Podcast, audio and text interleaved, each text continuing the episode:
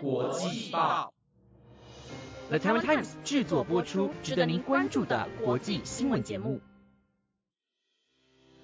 欢迎收听台湾国际报，我是丽佳，马上带您来关心今天九月十二号的国际新闻重点。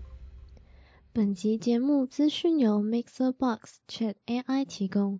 各位观众朋友们，大家好，今天的新闻重点包括。北约将举行史上最大规模坚定捍卫者联合演习，对抗入侵威胁。俄罗斯总统普京抵达海参崴会面金正恩，传闻未获官方确认。非洲猪瘟疫威胁瑞典农业，多国禁止进口瑞典猪肉。多利羊创造者。伊恩·威尔穆特教授死亡，开创再生医学领域。粤美合作新篇章，企业共益技术创新与金融科技合作。想了解更多新闻内容吗？那就跟我一起听下去吧。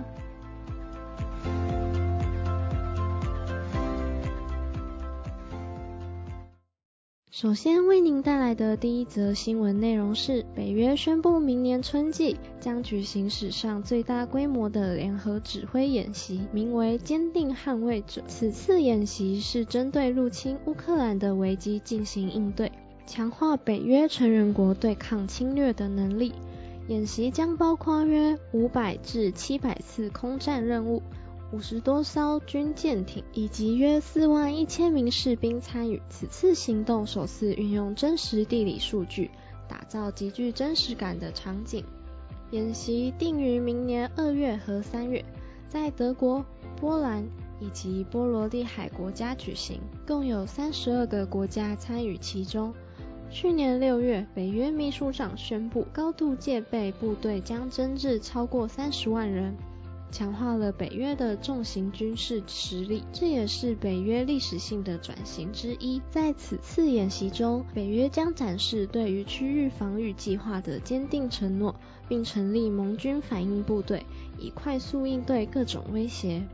波罗的海国家强烈呼吁北约强化其东翼，同时部署多国营，以保护边境安全。俄罗斯总统普京宣称，核武器将于七月初运抵白俄罗斯，但该消息尚未得到证实。北约官员强调，此次演习也是向莫斯科传达联盟已做好战斗准备的重要讯息。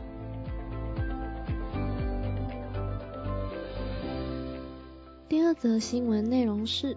俄罗斯总统普京于周一已抵达俄罗斯东部城市海参崴。然而，克林姆林宫发言人德米特里表示，俄罗斯和朝鲜均未正式证实这次会面。韩国媒体引述一名政府官员的话报道，金正恩用于出访的装甲列车似乎已离开平壤。会议预计最早将于当地时间周二举行。俄罗斯国际文传电讯社称，金正恩预计将在未来几天内访问。值得一提的是，金正恩和普京于2019年首次会面，此次会谈旨在加强军事和经济合作，以因应由于俄罗斯入侵乌克兰以及朝鲜弹道飞弹与核武器计划而日益升级的国际压力。七月，俄罗斯国防部长前往平壤。参观了一场国防展览，展示了该国被禁的弹道飞弹。国家安全委员会发言人表示，俄罗斯国防部长最近访问朝鲜期间，曾试图说服平壤向俄罗斯出售火炮弹药。然而，美国、英国。韩国和日本纷纷表示，朝鲜和俄罗斯之间的任何武器交易都将违反联合国安理会的相关决议。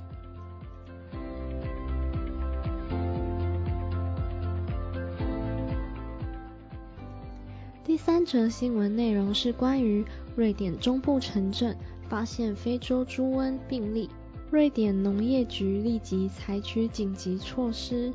封锁周边森林地区，禁止一切活动。尽管瑞典农业局尚未宣布封锁将持续多久，但当地居民与当地政府单位已开始做长期防疫准备，预计封锁措施可能持续一至两年。针对非洲猪疫传播情况而定，在封锁区域内已发现七头因感染非洲猪疫而死亡的野猪。瑞典国家兽医局表示，将在封锁范围外对猪群进行检测。阻止其传播至其他地区。据瑞典媒体报道，当地百分之七十五的野猪出现在该垃圾场半径约一公里的区域内。若非洲猪瘟疫继续扩散，将严重影响瑞典养猪业。目前已有多个国家禁止进口瑞典猪肉，包括台湾、韩国、日本、乌克兰等。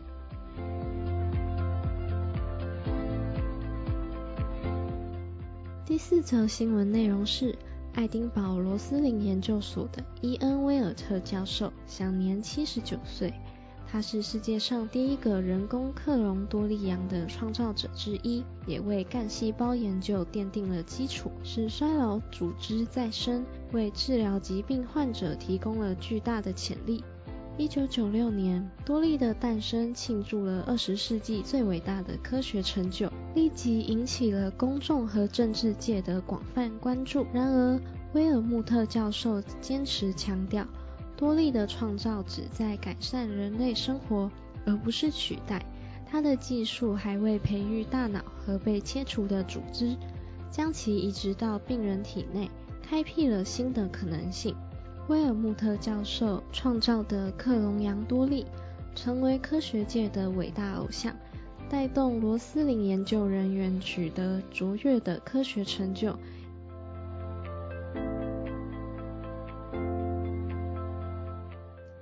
最后一则新闻内容带您关心的是，在越美投资和创新峰会上。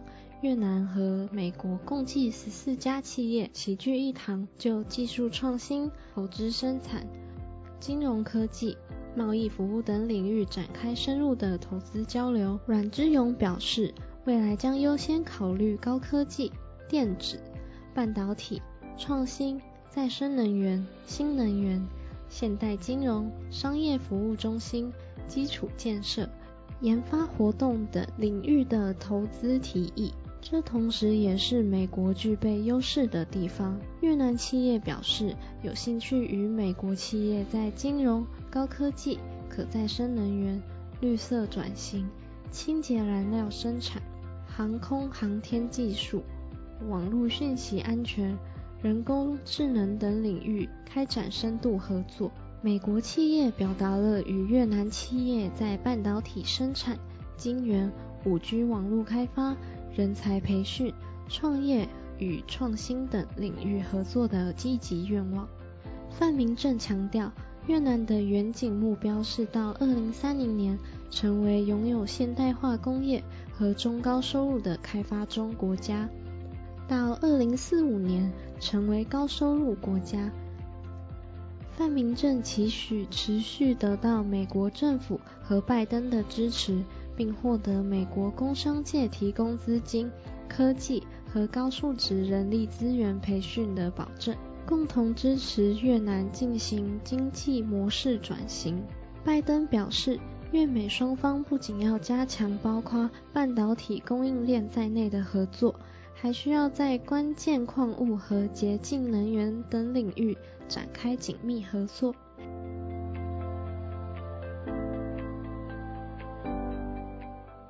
以上就是今天国际报的新闻内容。